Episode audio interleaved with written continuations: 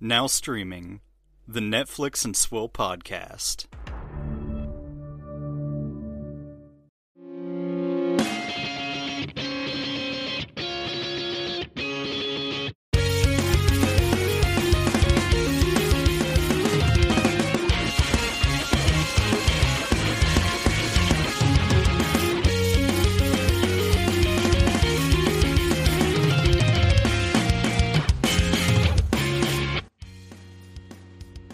Hello, ladies and gentlemen. Welcome to the Netflix and Swill podcast. Dan, are are you ready to be funny? Aye, aye, Captain.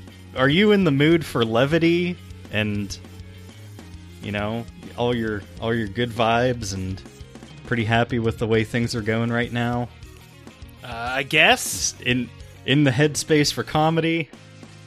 Can't imagine why we wouldn't be. Because I, I don't know. Maybe the uh, the attempted coup from uh, right wing nut jobs. Oh, you mean the terrorist attack? Yeah. Shit. So that's the energy that that we're at right now as we record this. So sorry if I'm not funny. I, I'm in decent enough spirits. Nah. I've been just kind of living it for the last few days. Oh well, that's where you are. I don't go outside, and the area I'm in is relatively liberal. It's like Carborough, so that's like uh I don't know Hipsterville, which typically leans towards the left. I don't know. I I haven't heard anybody say out loud with their human mouth that uh, you know this was a good thing that happened, but um I've been waiting for it. I'm not gonna say it's a good thing. It's just these guys all showed their whole ass, and then you know it just it just goes to show they're in the wrong. I don't care what they I don't care what their message is. They're just wrong. And they complained about you know Black Lives Matter and looting and rioting and destroying pro- destruction of property, and then they go and do the same thing. These are the same people who were making the same complaints earlier this year about all that. So uh, it's it's not that you know they're better or more or morally superior to anybody. It's they're the same, uh, except in a completely different extreme. Although not quite confirmed who did all the rioting and the looting in the Black Lives Matter protests, but uh, we'll we'll get to that. It was probably Antifa. Uh I mean, did you see how many Antifa sleeper cell agents we had at at the Capitol on Wednesday? Yeah. Well, I love uh a couple things about that. Antifa isn't an organization. Like Antifa doesn't actually exist. Like there's no there's no like hive mind behind Antifa. Like they're just it just means anti-fascist. There are people who label themselves, I guess, as anti-fascist activists. I don't even know if that's really real. I thought it was just like a hashtag or something that people were like, "Oh, it's now there's an Antifa terrorist organization." And I was like, there never was an organization called Antifa. There's an organization called the Proud Boys. They're terrorists. They're definitely terrorists. Wild times we live in. Who would have thought that this would be something that, you know, we would look on and be like, wow, I can't believe we did that. Yeah. Uh, me, because this is what I've been telling everybody was going to happen for like four years, and everybody called me an idiot. This was always the plan. Uh, otherwise, how are you, friend? I'm doing fine. Just uh just working, playing video games. It's the usual stuff. Yeah, sounds about right. I uh I started playing XCOM 2 again cuz I decided to see if I can get the platinum trophy for it. And uh, how that, how's that going? Uh not bad. I'm pretty pretty deep in a new playthrough and got a few new trophies, so I'll uh keep at it. Cool. What about you? What are you up to? End of the year prep. I basically absorb myself into movies and some television for the end of the year for this show, and then uh, I have my episode with Gerald that I'm recording later this week about the best of 2020 uh, in terms of movies. So I have to Mhm. finish that too, and it's gonna be very busy. Yeah, I um I feel like you come at the the Swillies a lot more um scholarly than I do. Like I I typically don't rewatch a whole lot of stuff. Kind of the same as when we review stuff initially, I just kind of shoot from the hip and uh, if it made an impression, I'll remember it and talk about it, and if it didn't, it probably wasn't worth mentioning. That's fair. Meanwhile, I, I rewatched three movies from earlier this year, and I was like, oh yeah, these are basically my original thoughts on them, just a little expanded. There you go. But I wanted to familiar familiarize myself with them, so. Well, uh, we'll get to that, but first I gotta know what's your swill? Can we please get some alcohol into my mouth? He hates these cans! Stay away from the cans! All right. Well, I was at the beer store, and by the beer store, I mean I was at the supermarket, uh, and I noticed a Belgian golden ale called Duvel. It is very special. It's a very giant bottle. It is a Belgian golden ale, like I said, and it's pretty good.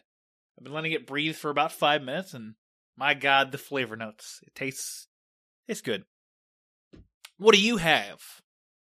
Uh, well, the world's burning down around me, so I'm drinking Old Crow and Pepsi. You'll never convince me that it's not exactly the same as Jack and Coke. I believe it. What is going on? There's some weird shit going on on the internet. Uh, uh speaking of th- weird shit going on on the internet, hey, five dollar patrons, uh, head over to our Patreon right now and uh, get us your first quarter patron requested reviews because we need them. Only one person has done it so far. The rest of you are slacking. also, if you would like to be a patron of the show, you can give us $5 and choose a movie for us to watch every quarter, and we'll watch and review it. It's true. You can give us your favorite movie. You can give us your least favorite movie. You can give us a movie you've never seen, but you think it sounds awful. Or good. You, you know, you can give us movies that sound good too. Everybody from the last quarter. Yeah, Nick. That oh, dude, fourth quarter. Fucking, fucking home is where the killer is. F- dude, fucking fourth quarter of last year in terms of patron reviews was so rough.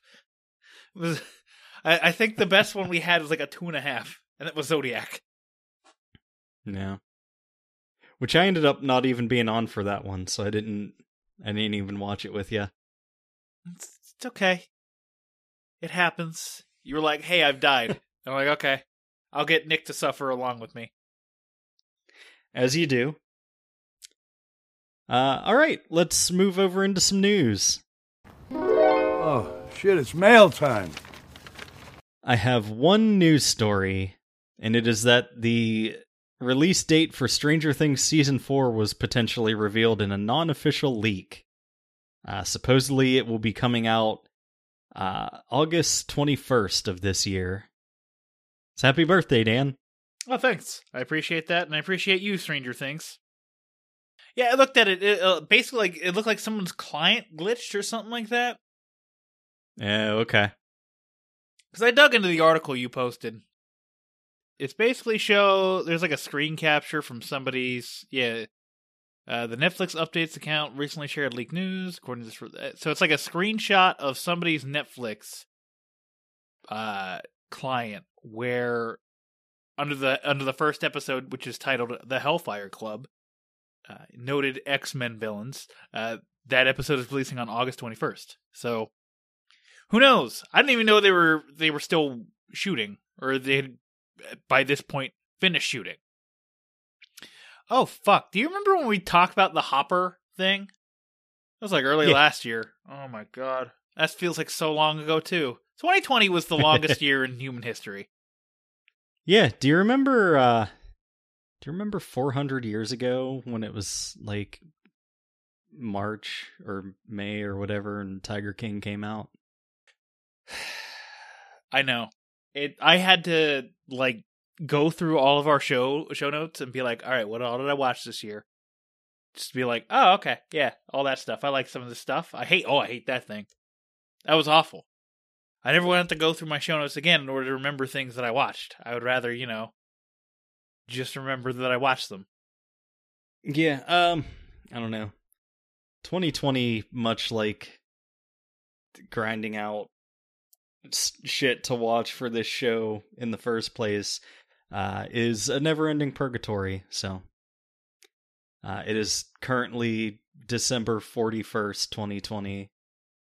Pretty much. There's a meme going around that's like 2021 is just 2020 with bangs. And then people are posting terrible bangs photos. The one that really fucked me up was uh Paul mentioned it on the countdown, but it was uh 2020 and it was Joffrey Baratheon and then 2021 was uh Ramsay Bolton. People who have seen Game of Thrones know what I'm talking about. People don't like that show because it ended badly. Eh, the ending the ending was perfectly fine. Wayne was right and he's very smart. Uh, I, I say, holy fuck, it's been over a year. Get over it already. Yeah. It's not like George R. R. Martin was going to end it. Uh, he's too busy uh, writing the Silmarillion. Silmarillion. How, how do you say that? The the thing you're gonna make Gerald watch. Silmarillion. Yeah, the thing you're gonna make Gerald read. Uh, excuse me, before you start your Patreon series with him. Yeah, I I just I can't in good conscience uh have him watch the Lord of the Rings movies for the first time without knowing what the Palantir are and uh what all characters have them. Is the Palantir the uh, the the rings of power? No, the Palantir are the seeing stones. All right. Well, I guess I need to read this thing. no, they have them in the movie. Saruman has one. Uh that's Sauron has one. That's how like um Saruman gets corrupted. And then fucking Pippin tries to use one while they're in Rohan and Oh, I remember that. Yeah. Yeah. Yeah, so they they come up in the movies. Yeah, and he gets all fucked up, and that's when Gandalf takes him somewhere. I don't want to say more than that because Gerald, you need to watch all three hours of uh, the Two Towers. Fucking Two Towers is great. Hel- the Battle of Helm's Deep is an hour long, and I love every second of it. Mm-hmm. All right, um, I'm done fangirling about that. Stranger Things will be good. I hope. I think. Ah, we'll see. I really liked how season three left, and we'll we'll find out what happens there. All right, uh, let's do downstream where we talk about movie trailers. Baby, I can't control the internet. That's my favorite line. Uh, the first trailer is for a series called Surviving Death, uh, which is something that I've done every day of my life. Why can't Why can't it just be for 34 years? Why can't it just be surviving edged weapons, a series? God, why can't they add surviving edged weapons to Netflix so that we can watch it for this show? So I still need to see it, and I need to see if it's on. It is still on YouTube. Perfect. I have it in my watch later uh, on Yeah. YouTube, and, Um, and I can't wait. What does it mean to die, and is death the end of our existence? Yes.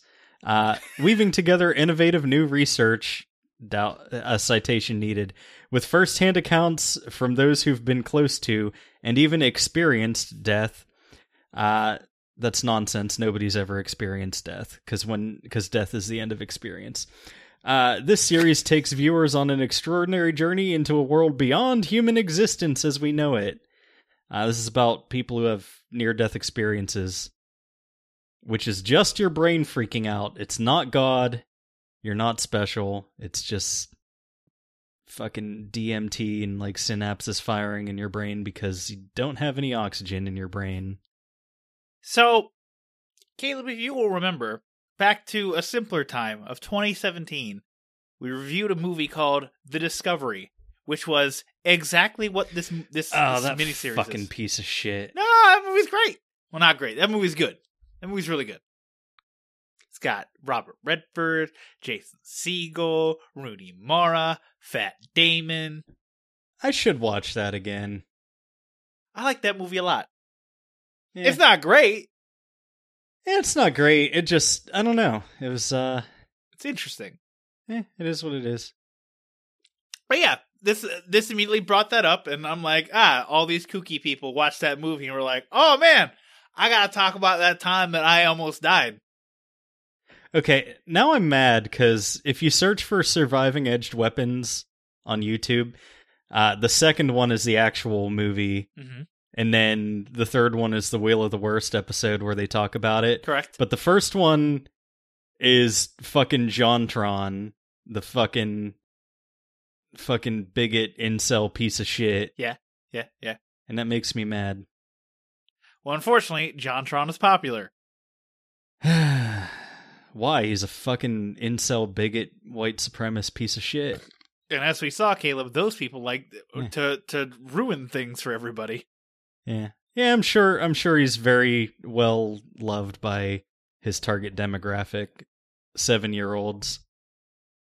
The next trailer is for Bling Empire. Wait, is that a penis pump? Bling Empire follows a wildly wealthy group of Asian and Asian American friends and frenemies in Los Angeles. While their days and nights are filled with fabulous parties and expensive shopping sprees, don't let the glitz and glamour fool you. Between running multi billion dollar businesses and traveling the world, these friends are as good at keeping secrets as they are at spilling them. So they keep 50% of their secrets. Uh, and there is certainly no shortage of secrets. So this is uh, Real Housewives Mhm. X Crazy Rich Asians. Yep. I can't wait to make Ashley watch it and give us a quick rundown. I can't wait to excuse myself to the other room. Look, she needs then- someone to bounce off of, and you're on the other end of the microphone. But you're right there. No. Also, also, ultimately, I pro if she likes it, I probably will end up watching it with her. So it might happen. Uh, I was wondering what this was. I saw the trailer. I'm like, oh, it's just Real Housewives. Okay. I have a problem with the name. Oh, Bling Empire. Yeah, it's not. It's not good. It's it's a very bad name. Shouldn't it just be like the Bling Dynasty? Ooh, Bling Dynasty is very good. Uh, the next trailer is for Malcolm and Marie. When filmmaker Malcolm and his girlfriend Marie uh, return home from a movie premiere and await the film's critical response, the evening takes a turn as revelations about their relationship surface, testing the couple's love. Uh, this is directed and written by Sam Levinson and stars John David Washington and Zendaya. The notable thing about this is that this was filmed in, during the pandemic. Uh, and that's why it's basically all one location, is because you could get a very small film crew, have the director, director of cinematography, a couple camera guys, sound guys, uh, and the two actors on screen at all times, and, uh, you know, not risk shit. Yeah, and uh it's all shot in black and white. Um looks like it's going to be, you know, a, a powerhouse acting performance movie. Um and it looks pretty good from the trailer. Yeah. It actually made me want to watch the whole trailer. Yeah, uh I stopped it at a minute and a half cuz the whole trailer is nearly 3 minutes and that's absurd. That is absurd. I don't I don't get it. That was the one nice thing about Surviving Death was that the trailer was a minute and a half. The the the, the not so nice thing is that it's surviving death and not surviving edge weapons. But yeah, uh, obviously this will be a main topic because this was a. I th- actually think this is currently in consideration for Oscars. I don't know who all has seen it in terms of 2020 movies, but uh, this comes out in February, so uh, we're all going to have to wait and suffer. Although I now have an open line communication with Netflix about certain stuff, so I will obviously be requesting this for screener access. Yee. Yee. Uh, I'm next flossing up. in my chair. Hooray. Uh next is Penguin Bloom starring Naomi Watts. And Uh, Andrew based on the incredible Sure, why not?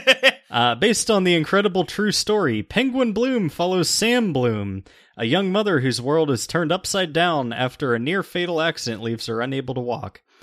As she learns to adapt to her new life, she finds hope in an unlikely hero, a small bird named Penguin, played by Andrew Lincoln. Please laugh at my joke. oh, I hate you. That's that's pretty good. the trailer is very heavy handed. It's like, oh, it, it must be hard to be a bird and not know how to not be able to fly. And there Naomi Watts is in a wheelchair with legs but unable to walk. Do you get the metaphor? No. Uh, but in reality, what I get is that this is supposed to be like apparently a feel good Oscar Beatty type movie that they're releasing, I believe, in March, which doesn't. January 27th. oh, oh, fuck! Really? Yep. Okay, it said coming soon. I didn't know that they were releasing it that soon. Uh, then this has no Oscar prospects whatsoever, and Netflix realized that they fucked up and gave this mon- this this movie too much money. Yeah, it was probably one of those things they uh they invested in it and then it didn't test well and they were like, "Oh fuck it. Uh let's just release it." Mhm. Mhm. Mhm. As you do. Yeah, as you do. I mean, I guess I guess that's the nice thing about Netflix's platform is that like even when that does happen, like it they don't have to take a complete fucking bath on it. Yeah. Cuz like big movie studios would just make whole movies and like if they didn't test well, they would just never release them and that's how we got Spectral on Netflix. Cuz that was what a Warner Brothers movie? what Penguin Bloom? No, uh Spectral. Oh, Spectacle. uh, Spectral was Legendary Pictures, who I think has a Legendary, yeah. a deal with Netflix, but I can't or not Netflix with Warner Brothers because like uh they were the ones who were suing Warner Brothers over or not suing, but they had a a, a complaint with Warner Brothers over like Godzilla versus King Kong. Uh yeah. So I, I think there's a relationship between those two. I don't I don't know what it is, but yeah, that was uh Legendary Pictures. And then our last trailer this week is going to be for Finding Ohana. Ohana, means family. means family. Family means no one gets left behind or forgotten. How does Stitch talk? Ohana. Oh, he's just very throaty. Okay, I was gonna do a Stitch impression, Yeah. but then I forgot how he spoke because it's been a long time since I watched Lilo and Stitch. A summer in rural Oahu takes an exciting turn for two Brooklyn raised siblings when a journal pointing to a long lost treasure sets them on an epic adventure with new friends and leads them to reconnect with their Hawaiian heritage. Home is where Ohana is. Um, this is Hawaiian Goonies. that is correct. It's This is my Stitch impression after hearing it for two seconds. hi. I can't really do it. It's actually kind of Um, it's actually kind of nuts that I after two seconds I'm like, oh yeah, that's how he talks. Okay, I'll talk like that now. Yeah, should be a voice actor. I'm very talented, everybody. Worship me as a, as though I were a god. You could be a more successful actor than the guy who wore bullhorns and raided the Capitol, who was a failed actor who lived in his mother's basement. Wait, really? I didn't know that about him. What a fucking loser. that is 100% true. Yeah, uh turns out you know, terrorist organizations typically uh target people who are lifelong losers and convince them that they can be part of something important. But uh, I, I realized that Stitch and, and Meatwad are basically the same character, so that that was the the true thing that you can get by on is. Oh, there's a is kinda true. talk kind of like this. And I lost it there at the end, but uh, you know, i- if you can do a Meatwad voice, you can do a Stitch voice, everybody. And if you don't know who Meatwad is, good God help you. Uh, yeah, this looks like uh Hawaiian Goonies, and I can't wait to make Nick watch it somehow. I don't know how I'm gonna do it, but I will. It'll happen. I'll just be sick the week this comes out. I think this comes out in February. I think Wrong again, January 29th. you can't be sick that day. You had a really good idea for what we were gonna do that that week. Yeah, I know.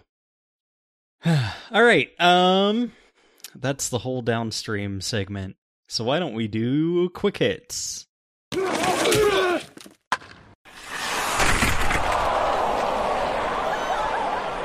Daniel, what have you watched this week? All right. So I caught up on a lot of stuff that I, you know, wanted to catch back up on, and like rewatching wise. So I'm not gonna talk about them here. I'm gonna talk about them later.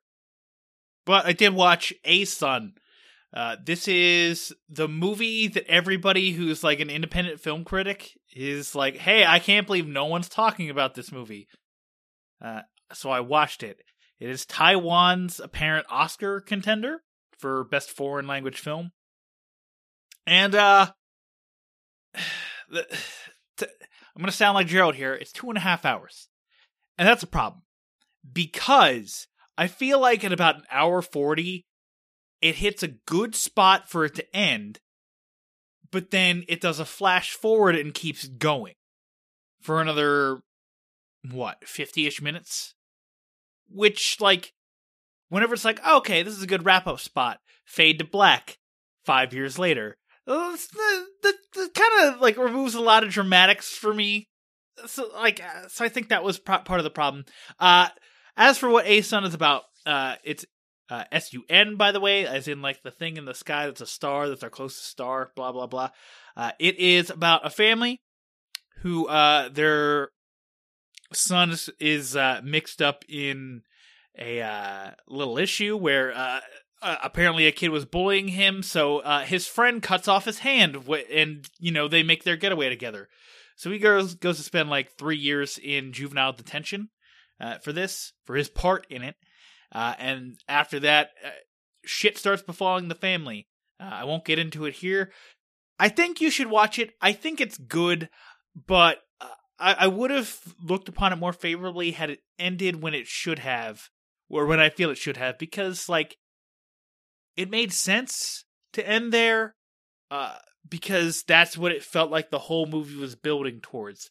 Uh, instead, it tacks on an additional fifty minutes which still gets you to what should have been the end in terms of how two co- two characters see each other but it feels more hollow because they're not sharing the screen when you realize it at that time i'm trying to keep it spoiler free but uh, that, that's about as good as i can do without without spoiling the fuck out of this so uh, i get i give it a three and a half but everyone check it out it will likely be in the conversation for best foreign language motion picture at the Oscars.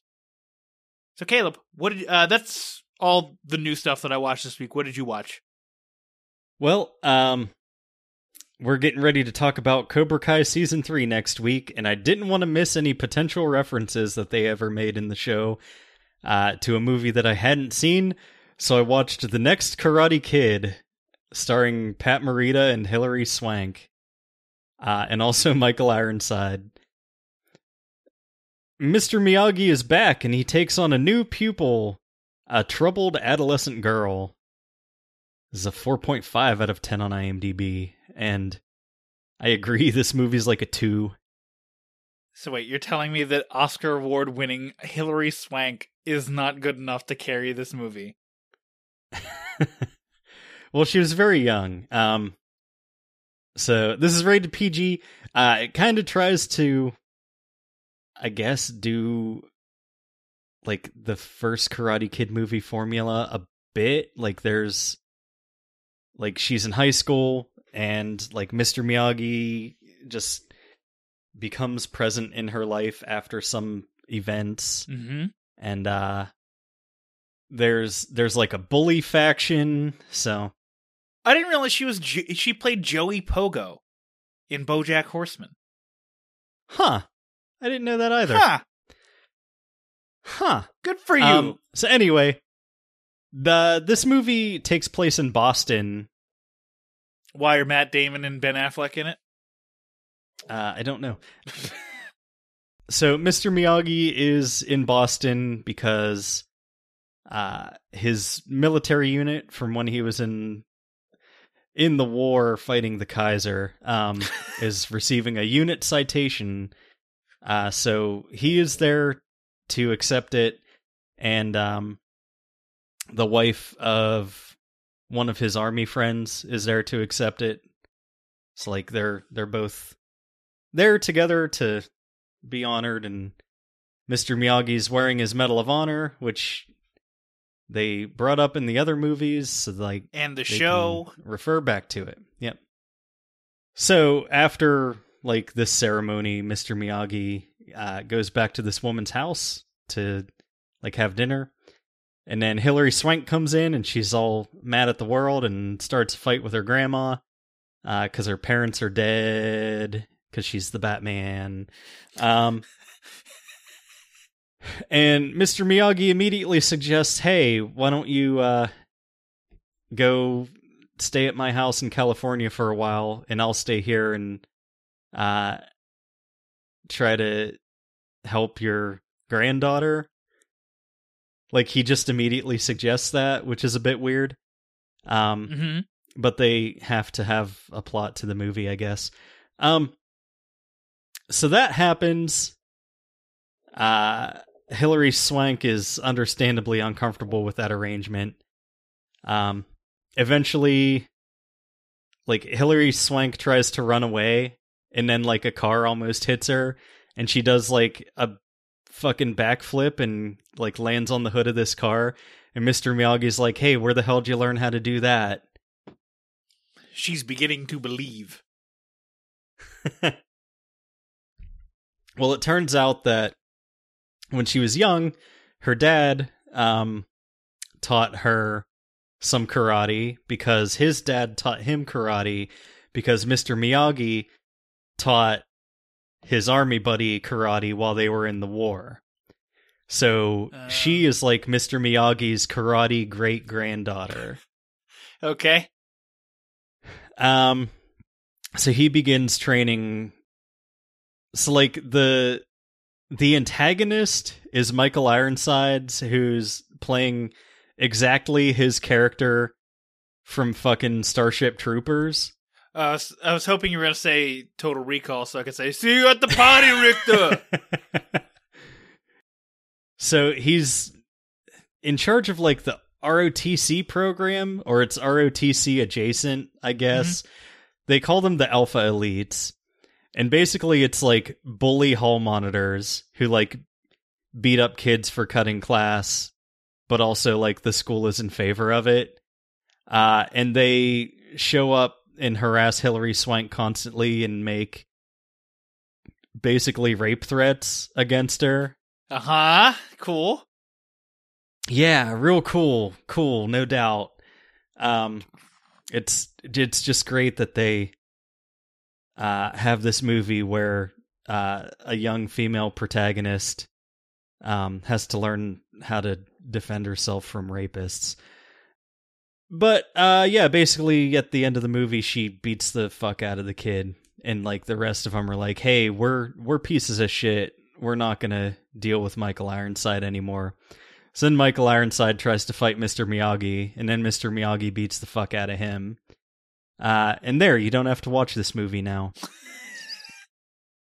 and and it's about that bare bones. Like there's not there's not like the little character moments that are endearing like in the first Karate Kid. Like the movie doesn't try too hard to make you like Hilary Swank. Don't worry, she does a very good job of making you not like Hilary Swank. In general. Yeah. it's true. There's one part that like Mr. Miyagi takes her to see some old friends of his that live at a monastery. And like I thought it was weird that Miyagi was friends with a bunch of monks that live in a monastery in Boston when he himself lives in Southern California's sunny San Fernando Valley. Huh. So it's like I I guess just this movie's saying that all Asians know each other or something. The monks are cool though. They're probably like the best part of the movie cuz that's where you get all your comic relief from. So I don't know. Uh this movie was a giant piece of shit. I love it. Okay. Um, I also watched Death to 2020 at your recommendation, Good. and I agree. It's it's really funny. It's not what I was expecting. Uh, it's actually got a lot of wit behind it. Like they'll just they're just saying like this really wild shit, but like delivering it so deadpan, and uh, it's it's good. It's really funny.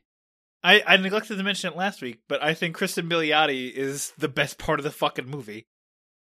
Because she plays like, I I guess like closet KKK soccer mom.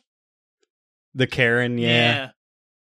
And it's like so convincing. You're just like, holy shit, people actually believe this. What a fucking psycho. But her performance is so good. Yeah, uh, Lisa Kudrow was also great. I didn't say that. I didn't just say that five minutes ago. Show me where I said it. Roll it back. Roll back the tape.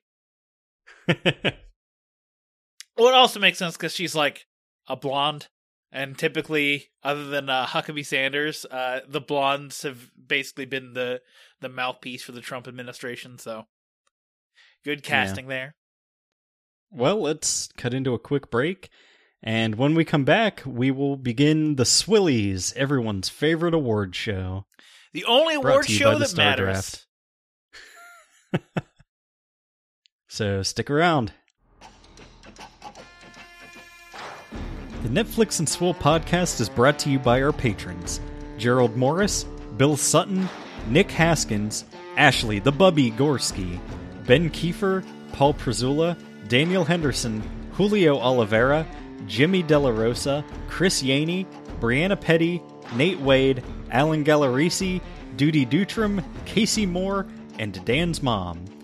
If you would like to become a patron of the show, find us at netflixandswill.com slash Patreon.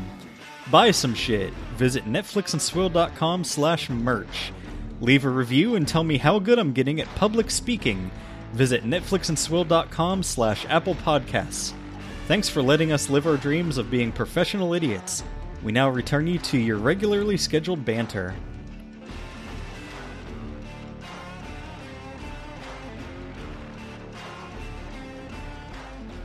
Welcome back, everybody. Caleb, it's time to get into our first category for the Swillies this year. Uh, best television series, and by television series, I mean Netflix original series, have already fucked this up. Who cares? there wasn't really a lot of returning series that we gave a shit about, I don't think. I had, I think I watched three overall. Is is your list combining new originals and continuing originals or Yeah, I just slammed everything together and just went, eh, fuck it. Here's my list. Who cares?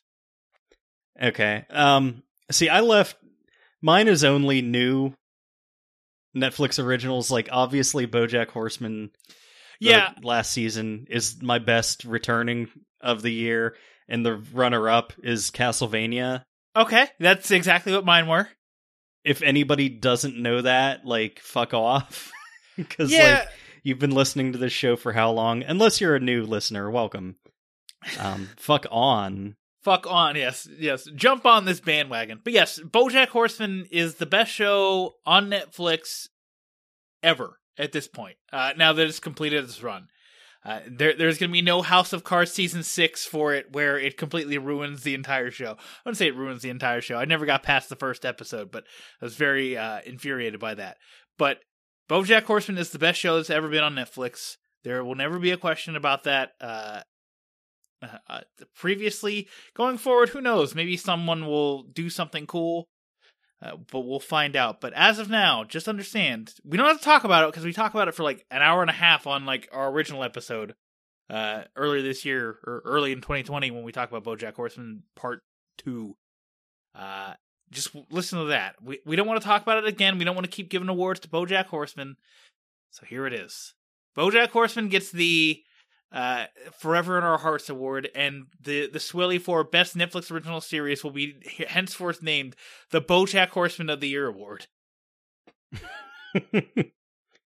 yeah, the the show's the show's finally over.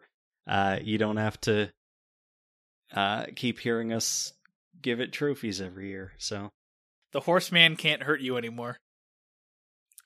Uh, but yeah, Castlevania season three. Uh, that's also my top outside of BoJack Horseman because that show is awesome. like season two took a step back, but season three was like, ah, fuck that. We got some cool stuff happening. We got a hell cult. We got some cool monsters. yeah, so with that out of the way, I guess uh let's get into our actual lists.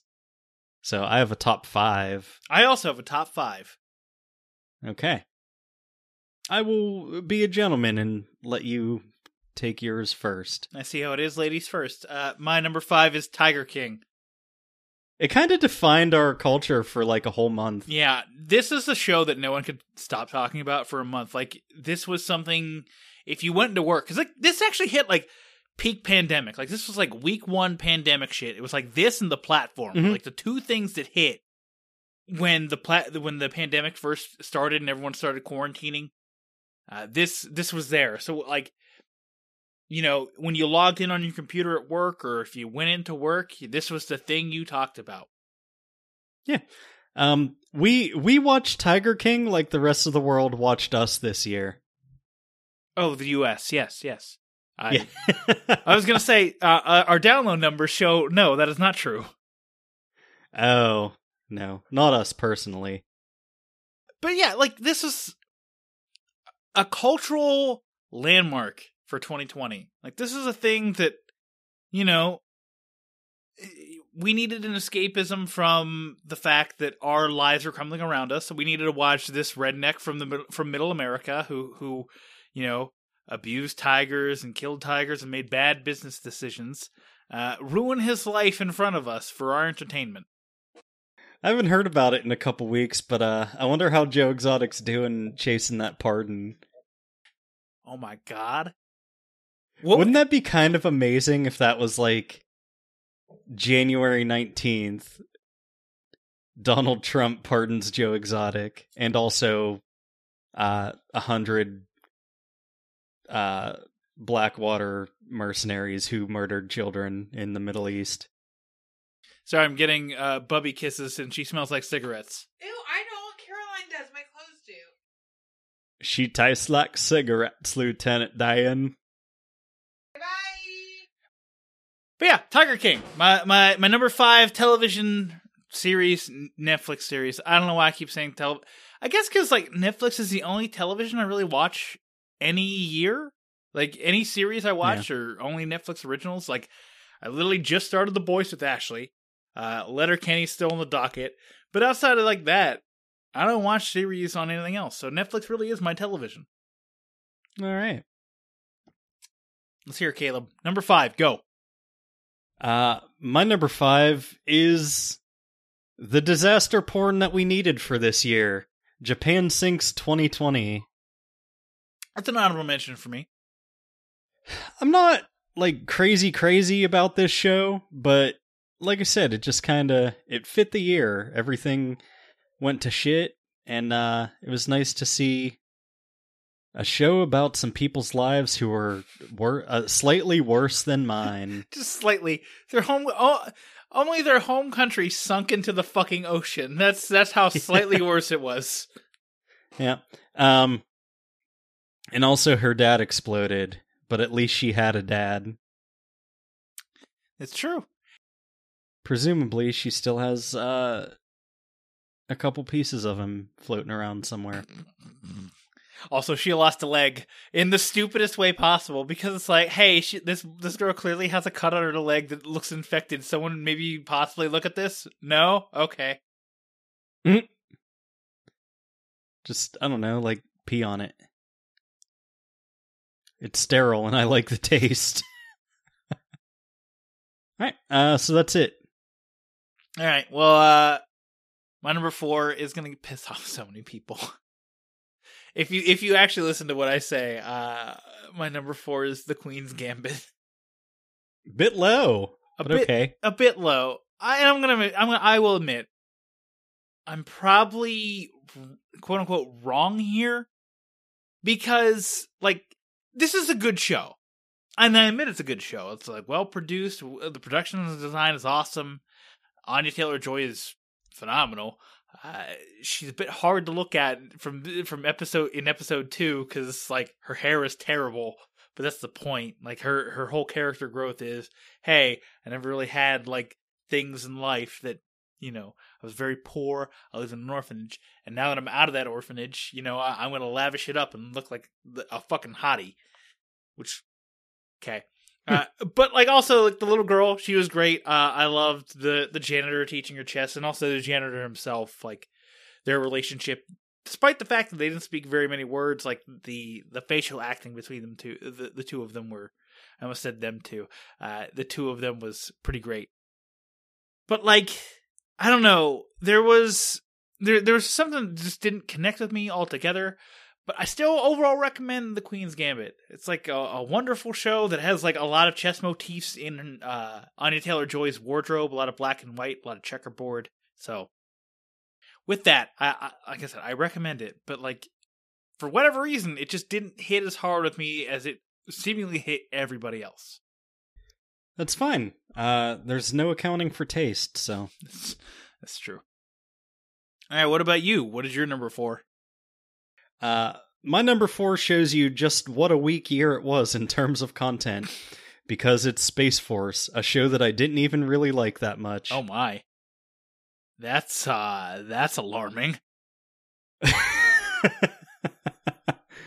um, so yeah, my my five and four are just ones that I it's kind of I'm okay with. I guess I don't know. Sure. Not a great year altogether. I don't know. I guess I could have put Tiger King in here. But uh yeah. I think that show just kind of frustrated me a bit cuz it reminded me too much of uh my actual life. So, I am gay. uh I've had lot I've had a lot of kinky sex. I'll never forget my first exposure I have to done drugs. Joe Exotic being on the John Oliver show, being like, "Man, I want to see more about this guy." And then four years later, I got more about that guy. Here he is. uh shit. Yeah, Space Force I was like real lukewarm on. Uh the best thing about it obviously is John Malkovich. That's correct. Um so watch it for him and I guess cuz uh to to own the MAGA cult. Yeah, what are they gonna do now? It's like Trump's out of office. All the jokes were centered around Trump, basically. What are they gonna do for jokes? Yeah. I don't know. I don't know. It was a bad TV show about a stupid thing that some dipshit said. So, Yeah, that was. I, I don't know. Well, didn't he say that like in 2016, and it took him till 2019 to actually create it? I don't fucking care. Oh, The last the last 4 years just felt like a fucking time loop anyway. That's true. Nothing means anything. Well, uh, my number three is uh, a better show uh, because it was done by Mindy Kaling, and she actually had some inventive ideas. And you know, even though it was a teen comedy kind of thing, uh, I still enjoyed it. It's called Never Have I Ever. You want to know what? I fucking forgot about Never Have I Ever. That's my number 4. There we go. Fuck Space Force. I actually legitimately enjoyed Never Have I Ever. Yeah, I did too. Like, um, I don't know. It's a coming of age story, uh, although told from an Indian perspective, uh, an Indian American perspective. So, like, uh, a lot of it is like, hey, we gotta find like you see like her going through high school, and like her trying to navigate high school, and that kind of stuff's like, you know, stock standard. But then like you throw on the fact that like her cousin lives there uh, in the same house as her, and they're basically like forcing her to get uh, an arranged marriage with some guy who's also Indian. Like that just seems to be like the way they exist is like they're they're children of two cultures you know like they're they're american through and through but they're trying to honor their traditional culture Mhm. as well so so like that was interesting. But then you know uh, the whole the whole the whole story about like hey hey here's here here's how everything works and like here here's how tr- kids treat her like like like her uh, her uh, her like I think like Japanese friend. I don't I don't know what Asian nationality she actually is, but like her mom like shows up for one episode and like, oh that's nice. Her mom finally came back and then she leaves at the end of the episode like, well fuck, that's heart wrenching. And then her other friend who's who's gay but can't kind of like can't come out to her family. So like there's a lot of a lot of good stuff with the show. And I really liked, I really enjoyed. I haven't revisited it, but I can't wait for season two. all right uh my number three is the liberator Okay. Yeah, this is on my honorable Um, mentions. yeah so i um i just liked it a lot it uh it had a, a gritty realism that i appreciate in a war film uh which is ironic considering that it's animated Right. And I think that's the big thing that threw me is the fact that like it's animated and like it's like just just shoot a series with dudes actually in front of the camera and you're not rotoscoping them. Yeah. Well, like they did that so that they wouldn't have to green screen in like backgrounds and shit of Mhm. Nazi war camps. Like I think this was the the correct way to do it, I guess. It's still perplexing, but Yeah. um I don't know. It was it was a real good show though. Yeah. Yeah, that that that final episode would have been very difficult to do if you're uh if you're uh, uh real. Oh yeah, definitely. Uh, so this is the pivot point on my list where I go from uh, things that I I kind of didn't care for to this that I think was pretty good, and then the number one and number two are things that I very much recommend. So All right. Well, my number two is also something I, I greatly recommend. It is Criminal UK season two. Uh, so Criminal basically takes place in like one location. It's like this interview room where you're trying to like you have police detectives trying to figure out like what's going on, like what happened in a, in a certain situation, and uh, this kind of expanded on the first season, which like had some interesting ideas. But in this season, you had you know Kit Harington being accused of rape, uh, a woman who seemingly you know was like a, a vigilante of sorts, and then finally bringing in a serial killer who knew some information regarding another serial killer.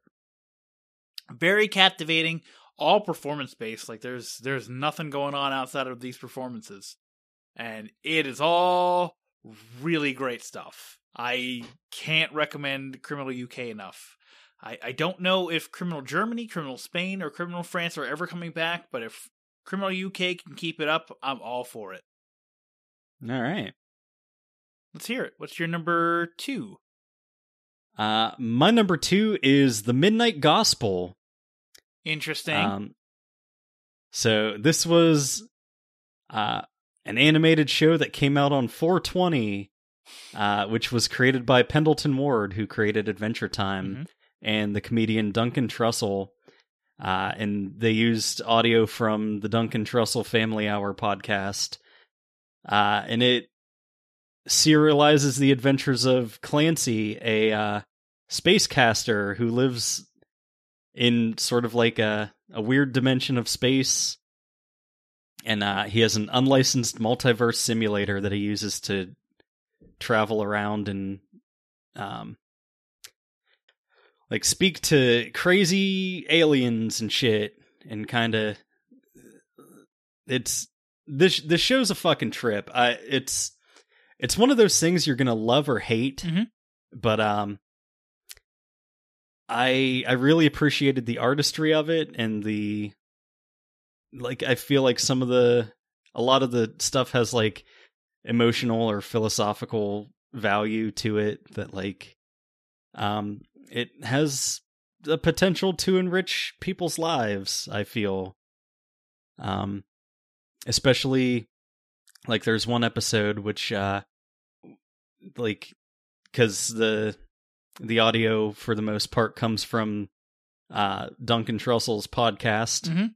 Uh it was him talking to his mother as she was basically in hospice and uh just them talking about like death and like making peace with your life and stuff and that that episode was fucking incredible. Um so i like this show a lot. I i hope they continue it. I think I gave this like two episodes, and then I was like, nah, I just don't like what Duncan Trussell's doing. So I, Yeah, I just i wasn't into didn't it. think that you would like it but i'm glad you gave it a shot. I mean, Ashley even smoked the fucking bowl before then, and was like, nah, this is. Well, I, I also think she was just having a bad experience, but like it was too trippy for her, so she was like, nah, never again. So Yeah. Um I I do think that like a nice mellow indica is the way to go. Um I wouldn't recommend like if you did like shrooms or acid or something and watched this, you probably would die. So uh buyer beware. uh, I'm, I'm sorry, I did not mean bowl. I mean she did dabs before this. because that's the only way she smokes weed every day. Did she dab on him? Uh, no, she did not. I actually every time she does dabs and I walk in, I do a dab, and she a- angrily looks at me.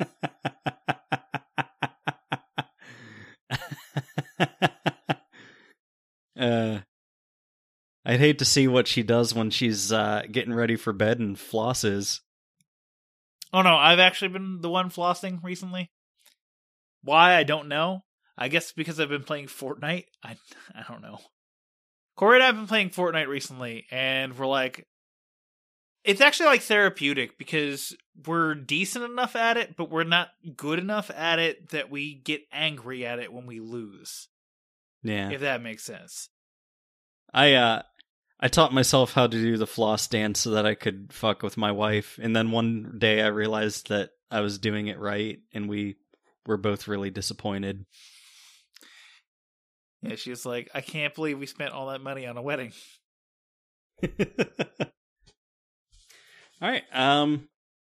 So we're on to number ones. Dan, Yeah. what was your favorite Netflix series this year? So I'm gonna be honest. I didn't change my list from the original setting. It's it's it's Castlevania season three. Like that show. oh, okay. Show's awesome. Show's awesome. Uh, I know that season two drags down a little bit. Uh, I do like parts. Of, uh, I do like a lot of like season two, but like they introduce so many characters. It's like, why should I give a fuck about any of these people?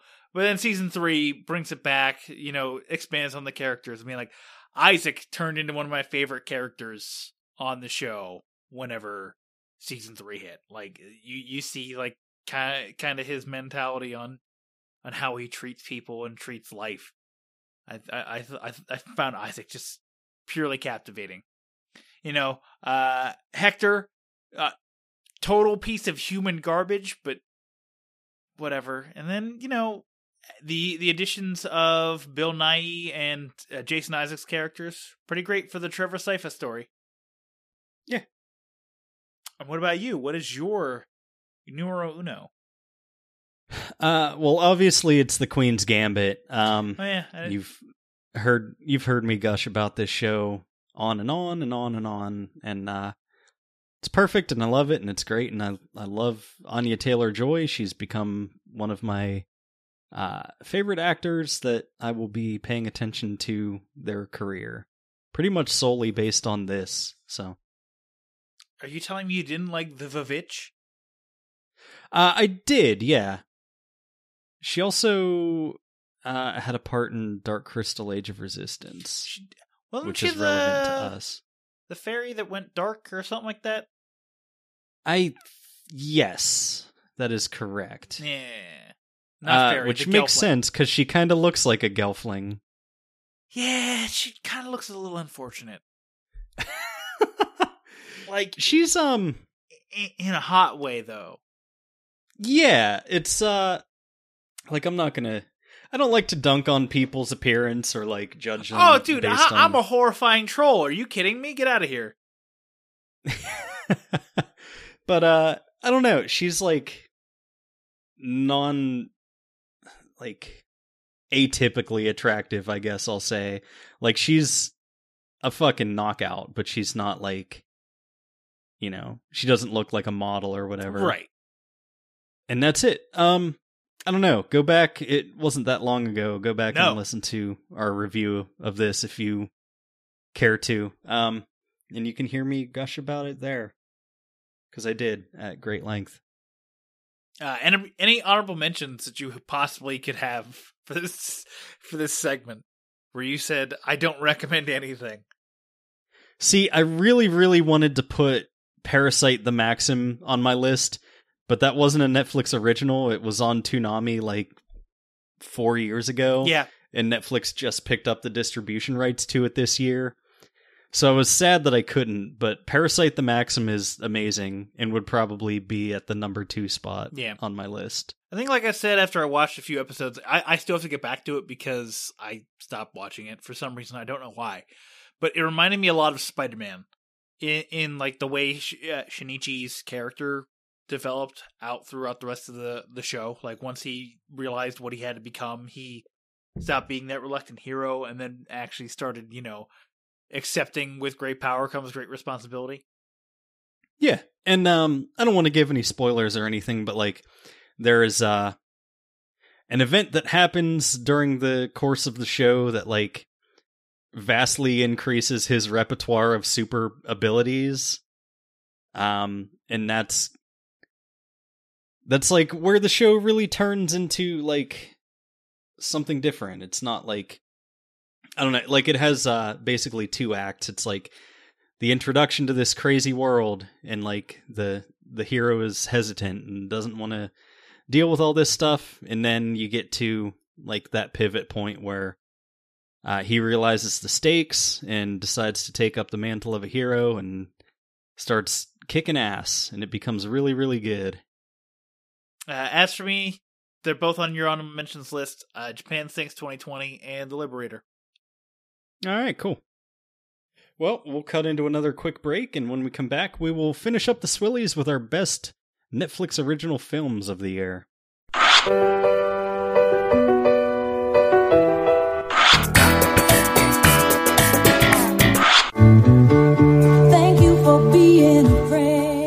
If those clips made you wish for the good old days of TV, I've got great news. Rabbit Ears TV podcast is back. Each episode, we look back on a beloved series ranging from the good old days of television to more modern classics. With the help of a superfan guest host, we will review, discuss, and reminisce about some of the most culturally impactful shows ever to air on TV. You can follow the show on Twitter at Rabbit Ears TV Pod, join the Couch Potato group on Facebook, and check out our episode archives at netflixandswill.com slash rabbit ears. Look for new episodes the third Friday of each month. We now return you to your regularly scheduled programming already in progress. Camp Wanna We hold you in our hearts. And when we think about you, it makes me wanna fart. it's I hope we never part. Now get it right or pay the price. Welcome back, Dan. It's time to get into our top movies that were on Netflix in the year of 2020. Uh, this is where the real awards start because uh, these are the ones that I gave a shit about. Correct. So speaking of which, why don't you start? What is your number five movie of the year for Netflix original movies? Uh, my number five of the year was uh, it's just kind of a, a cute one, and it's my favorite children's movie that came out this year. It's Over the Moon. Okay. I don't know. I really like the uh the animation style. The the music was pretty decent in it and uh I don't know. I like that it's uh a story from a different culture that was made by and featuring people from that culture. That's fair. All right. Uh what is your number 5? All right. Well, speaking of uh, made by and created by and starring people of a different culture, number five is Tiger Tail. Hey, that's my number 4. Hey, there we go. Yeah, uh, Alan Yang, Tai Ma. Uh, the story about like how a, a, a Taiwanese I- immigrant comes to America and really doesn't know how to share his feelings because like that wasn't the culture when he was growing up is to to share his innermost thoughts and how he struggles to connect with his daughter because he doesn't know how to connect with her because he was never taught how to. Uh, and kind of like him revisiting his life as he gets older and I don't know. It's not spectacular. Like I think everything at a baseline is good. And that's kind of why it keeps it at like that kind of good level. Like nothing exceeds what it could be. But I like a lot about it. And I just watched it again right before we got on. And I don't know, man. Uh, like a lot of his facial acting, especially like in the car ride at when he first returns home. Or like like yeah, when he first returns home uh from Taiwan. It was what his uh daughter's in the car and she's trying to talk to him and he's like I want to say more, but I've been taught to say, you know, basically nothing. It it's it's really good stuff. Uh, I agree. It's it was uh one of the most emotionally uh fulfilling movies of the year, I think. Uh so right back to you then for your number 4. All right, you might yell at me, but uh, my number four is Ma Rainey's Black Bottom. Honorable mention for me. I think uh I think I need a little bit more time to kind of stew on this one. I liked it a lot. I don't know. Yeah. Thematic wise, like I I like the fact that you have the young black man trying to like like hey, I I got this. I totally know how to take advantage of the white man. No problems asked. And then you have the older black woman who's like, "No, no, no. I know how to take advantage of the of the white man and and, and his dollar bills. Like I can I can force them to do whatever because I need I need to be there to make them money. Like yeah, I can make money from them, but I don't make money because of them. And that kind of juxtaposition between the two characters, good stuff. I mean, Chadwick Boseman's final performance, fantastic. Uh, I would be shocked uh, if he wasn't at least nominated and possibly even won the Academy Award for Best Performance for his his role here. Oh, absolutely. Uh, he's he's so good. Like not even bringing up that it was his final on-screen performance like he was just straight up phenomenal in the film. Oh yeah. Well, because he, he just runs the whole gamut of emotions in this. You know, cocky, brash, vulnerable. Uh, he's he's just Yeah. all about it, man. He's so good in this movie. Like if, if you need one performance to define Chadwick Boseman, it's Ma Rainey's Black Bottom. All right. Um my number 3 is going to be The Trial of the Chicago 7. Okay. a film that was so good that it made me uh begin to think of Sacha Baron Cohen as a serious actor. Uh huh. Um so this is a historical drama about a group of anti-Vietnam War protesters. Um kind of the inverse, I guess, of what's going on now. Uh, really strong ensemble cast. We got Yahya Abdul Mateen II. We got Sacha Baron Cohen, uh, Daniel Flaherty, Joseph Gordon-Levitt, Michael Keaton, Frank Langella, John Carroll Lynch, Eddie Redmayne, um, others. Others, yep. Really good. I don't know the full story about like how this film was brought to screen, but like the like Aaron Sorkin originally wrote the screenplay Mhm. like during the the Writers Guild strike. So this has been like 13 14 years Oh in the making. god, yeah. So it was meant to be a theatrical release by Paramount, but uh due to COVID, Netflix got it. So I'm glad they did. Thanks, COVID. Uh, this this is gonna get a low from me because this is uh, a bit higher on my list. Uh, and speaking of which, I feel like this is going to get a low from you. Uh, it's Da Five Bloods, a Spike Lee. That joint. is a bit low. Yeah. Uh this is another one I rewatched today because like it was what, a May, June July June June release. June release. Usually. Like it was relatively early in the year and I, think that this movie and Trial of Chicago 7 are the movies uh, like this showed that Netflix can be timely. Like we had a lot of Black Lives Matter protests unfortunately during the summer portion of the year. And this is when this came out and it it kind of talked about how like the same things were that, that black people are still fighting for representation rights all you know like the fact that you know black men get sent to war for rights that they don't have back home uh, in order for, to give Mhm. countries rights they don't have, don't have back home and and like so it's like that pseudo documentary style the Spike Lee employs. I think he, I don't know what kind of I don't know what millimeter film it is, but like whenever they do the flashback scenes, I think it's like maybe 13 millimeter film. Yeah, and it it switches it to a 4 by 3 aspect ratio, which Right. is a really cool effect. Right. I like that the 4 the 4 by 3 ratio is coming back for certain things. Like I just think that that's really neat. I think it helps establish like time period because like there's a certain time period Yeah. where that happens.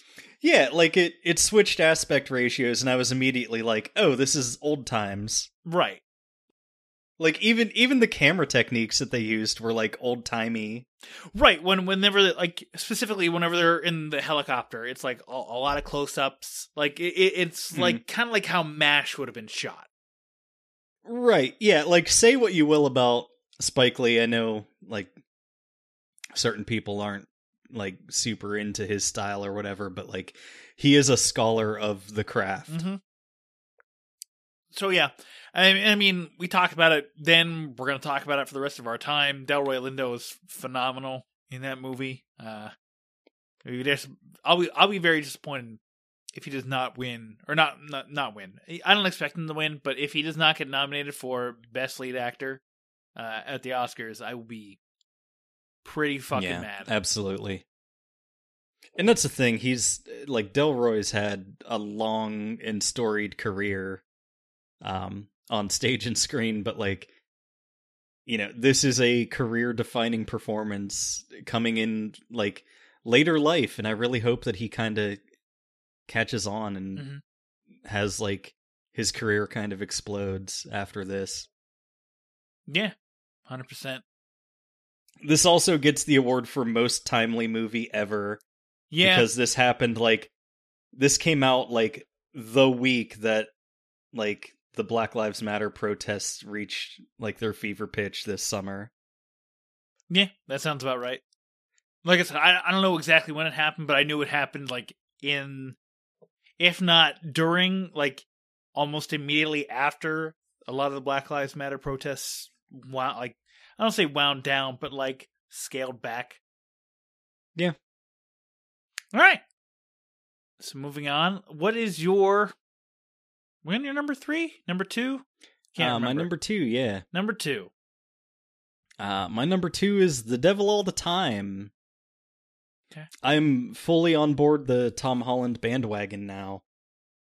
Um, him and Adam Driver are like my two main dudes in Hollywood right now. So, uh, very very excited to see the unfolding career of this Spider-Man. Um, this is a psychological thriller uh, based on a novel of the same name by Donald Ray Pollock. And uh, I know that you weren't crazy about, Mhm. you know, the use of narration in it. Um, for me, for what it's worth, like, I thought that the narration really like tied it together. It made it feel like this was a novel brought to life. Like I feel like they really leaned into the source material for it. So, um, yeah, I don't know. I I mean, we reviewed it not too long ago. I just I just liked it a lot. So This was one that I did want to get back to. I just didn't find the time to do so. And I know a lot of other people enjoy this. I know that a lot of other people fucking hate this movie. I ultimately kind of kind of came in like the middle of everybody, but I yeah I did want to revisit this and be like, all right, let me actually dive into this. Try to get past the fact that there is way too much narration uh, for my taste in it, and, and try to you know determine how good it is on its own. yeah, I don't know. Like, uh, this really was like the first like leading man thing that I saw Tom Holland in that wasn't a Spider Man. And like there were also really good performances by Bill Skarsgård and Robert Pattinson, but like Delusions. this movie really did convince me that like Tom Holland's going to have a career after Marvel and that like he can he can carry a serious film on his own and he's actually like uh, a very good and very accomplished actor so. Well, tell that to everybody who Uh, doesn't like Cherry, well fuck him because fuck them. That's why. yeah i think i think uh bigger things are coming for Tom Holland so All right. Yeah, I'll I'll revisit it at some point because I feel like I didn't give it a fair enough shake. well, all right huh didn't realize Tom Holland was an onward Oh yeah, he's the brother. Was he the the nerdy brother or like the unemployable older oh no, brother? the older brother is Chris Pratt, and the younger brother Ah, is that's right. Tom Holland. And Oh, so that movie's a Marvel reunion. Yeah, that's how they're gonna get It's their kinda voice neat. cast from now on. If they're gonna recycle old Marvel actors. Yeah. Onward was pretty good. Well, speaking of pretty good and uh, actually pretty great, uh, my number two is something you talked about earlier: Death of 2020. Okay. I, I it might have been it might have been part of like surprise factor. Like I I never expected it to be as good as it was. I mean, like we watched the trailer and just went, "No, this is probably gonna not be for us." And I was like, "Ah, fuck it, it's seventy minutes. I got time." And I really enjoyed myself. It's a, it's a dark comedy. It's not to be for everybody. Like I said, I, I think it sits at a two point eight out of ten on letter or out of five on Letterboxd, which is like crazy to me that it's so low. Like that that seems really really low to me. Point eight right now on Letterboxd. Uh, Like I don't know. Like I. I I like seeing 2020 deconstructed in such a comedic, even albeit dark manner. You know, uh, and constantly making fun of the old people, being like, "America's grandpa, Joe Biden." Yes, like that's that's funny to me. Like the the the, the whole concept is just Yeah. funny overall. Yeah, like me. Joe Biden attended the Queen Elizabeth's inaugural or uh, coronation in 1954 when he was 200 years old. It's phenomenal stuff. Like, yeah, maybe maybe you consider it to like hit be hitting you over the head, but like sometimes I just like that kind of stupid little jab that you throw in there on people. Yeah, it's it's very droll. Like the delivery is just like very dry and like they It's very matter of fact the way Like, they, they talk about it's it. it's punchlines, but they're trying to act like they aren't punchlines. Right. And like I just I just like that. Yeah. So yeah, that's my number two. Death to 2020. Uh, and I think that leaves us at your. I actually look. We don't do a countdown show, so I have no idea what fuck it, it, it fucking is. I'm waning it right now, and that Yeah. happens. It's it's my number one. It's It- fine. yeah. I I went first this time, so um yeah, so my number one and uh no surprise, my favorite movie of the year by far is Spike Lee's Da Five Bloods. This really just blew my hair back in a big way. Um I fucking love Delroy Lindo, like we were saying earlier. Like I think that Spike Lee is just like like he has so much like this movie just oozes style Mhm. and like you can tell that uh like Spike Lee is so invested in the craft of filmmaking. So, um yeah, I don't know. I I don't really have a lot to say about it other than what we've said already, but um it's very good. I will continue to evangelize for this and recommend that uh everybody watch it all the time forever. Everybody watch it all the time. That, that's my poor attempt at a joke for the devil all the time. the five bloods all the time. Yeah. All right. Well, my number one is something you mentioned earlier as well. Uh, it's the trial of the Chicago Seven, which All right, and I think that means that that wins as our best movie of the year. hooray! No, so it's kind of a tie between that and Da Five Bloods, but regardless, like Yeah, I suppose so. Yeah. I don't think I was as moved by a a movie on Netflix this year as this one, as this one because like you watch it and you're you're like actively rooting against Frank Langella. Like Joseph Gordon-Levitt eh, portrays a very reluctant defense attorney who just is like I have to say what I'm doing because otherwise I'll probably lose my job or not defense attorney prosecute prosecuting attorney. Like you watch all the performances, there's enough depth to everybody, with the exception of Frank Langella, who is basically just like, you know, uh proud proud boy the judge. Yeah. It was impossible for me to not think of him as being Skeletor for the whole movie. I, I don't know. We we just watched like Frost Nixon maybe uh, like the week before, and it's like, oh, we've Yeah. accidentally watched two Frank Langella movies in a row. I don't like feeling good. I like to feel evil. That final testimony from Sacha Baron Cohen, you know, you mentioned like you could finally take him serious as an actor. I could finally take him seriously as an actor. Like that makes me want to go back and watch a show like his series The Spy uh, now because like I was like, oh, Sacha Baron Cohen as an actor? Really? We're gonna try that experiment? Okay. And now that I've seen it happen, I want to go back and watch him try to be an actor in other things. Yeah. I honestly wouldn't really be mad if Sacha Baron Cohen got an Oscar this year. So, yeah, I mean, Trial of Chicago 7, like I mentioned before, timely. I, I don't remember what exactly was happening around that point, but I was like, wow, what a timely fucking movie this was. All right. Uh, any honorable mentions for you? Uh, well, like we mentioned earlier, uh, Ma Rainey's Black Bottom was great.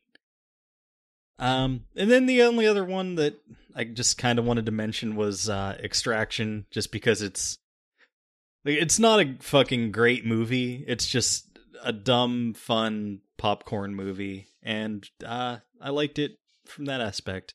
Yeah. It's like your summer popcorn blockbuster, so it's enjoyable and you can just turn off your brain and it's fine.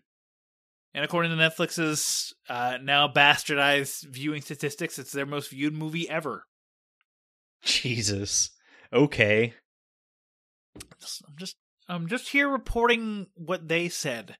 You know, it's not my fault. You're just standing in the light of their truth. Yeah. Uh, as for me, honorable mentions. Uh, the only one we haven't mentioned is I'm thinking of ending things. Uh, I know Ashley hates it. Yeah. Uh, I watched it twice before we did our review, which was an hour fucking long. Uh, and then I watched it with what JD said in mind, and I went, "Oh, this movie makes way more sense now that you said all of these things." So, I don't know. Does it warrant three views in a year? Probably not. But does uh does it at least warrant a uh, a second viewing? Yes. I the the conversation behind that movie is fascinating. I think its big problem though is it's highly self indulgent. Like uh, I I feel like there's a lot of points where it could be cut down a bit and still drive home the same point. But I mean, Charlie Kaufman is as Charlie Kaufman does. But uh, I Yeah. I enjoyed I mean movie. the the movie itself was fine, but like so much of the movie feels like Charlie Kaufman assigning you homework. Yes. That's my that's my big negative of the movie is that like oh now I have to research this thing and then this thing and then this thing and what do these things mean like I want the movie to be self-contained I want to understand everything in and of itself uh, and I feel Yeah. like that's the big I, failing of I the feel like a good film stands on its own, independent of having to look shit up about it. right Like I I feel like research after the fact should enhance a film if you're interested in doing it, but the film itself has to be functional and self-contained. Yeah. In like in isolation of that. Yeah.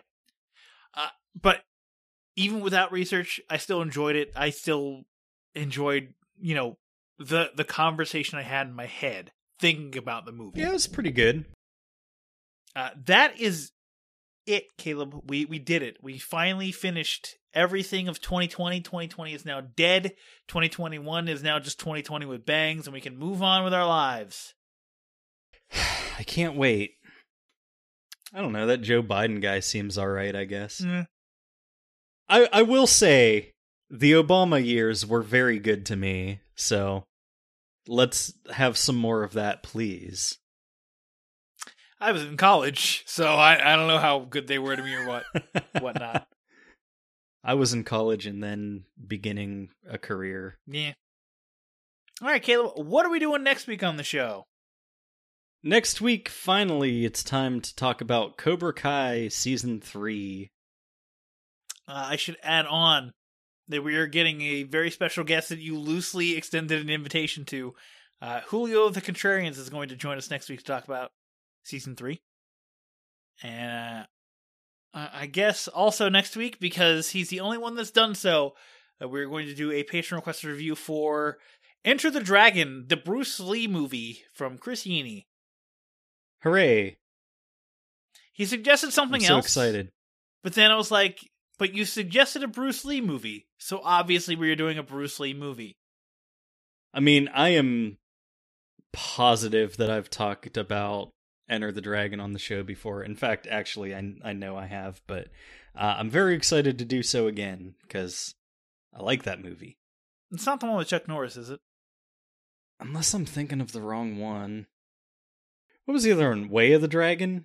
Maybe yeah, that's that's the one I that's Way of the Dragon. I just looked it up. It's Way of the Dragon. Yeah, okay.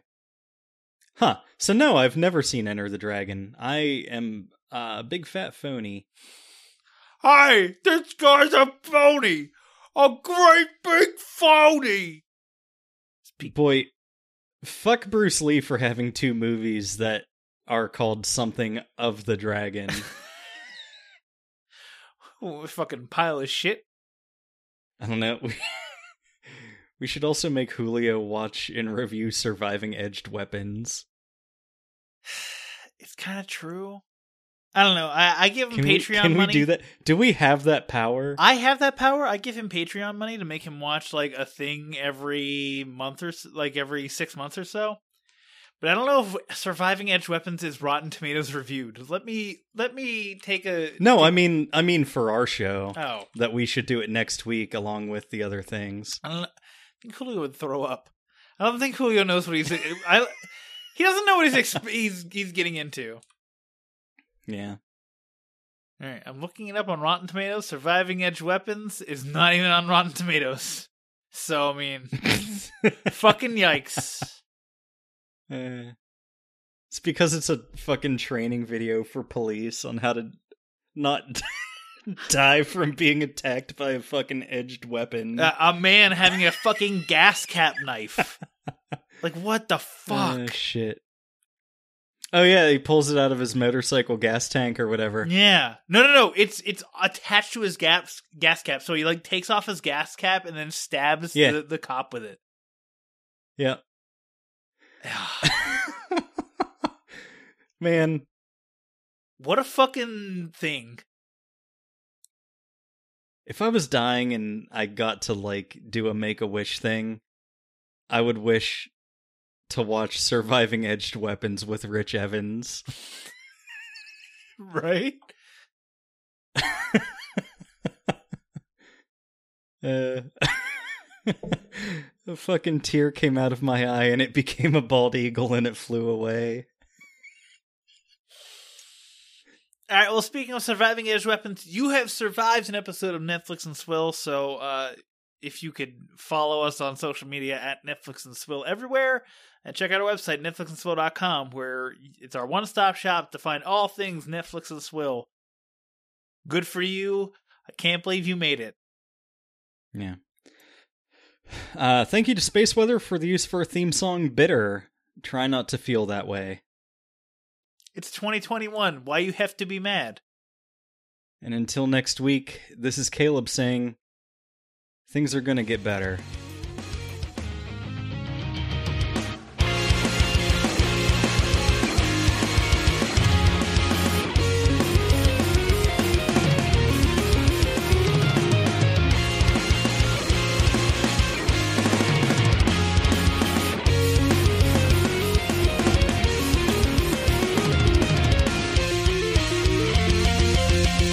Netflix and Swill is an independent podcast. As such, we believe in the scrappy underdogs of the podcast world. If you're an indie podcast and would like us to run your promo on our show, please contact us. The little guys need to stick together. If you enjoy what we're doing, please consider leaving us a review on Apple Podcasts and telling a friend. The more we grow, the better the show will be. Thank you for being part of the Netflix and Swill family.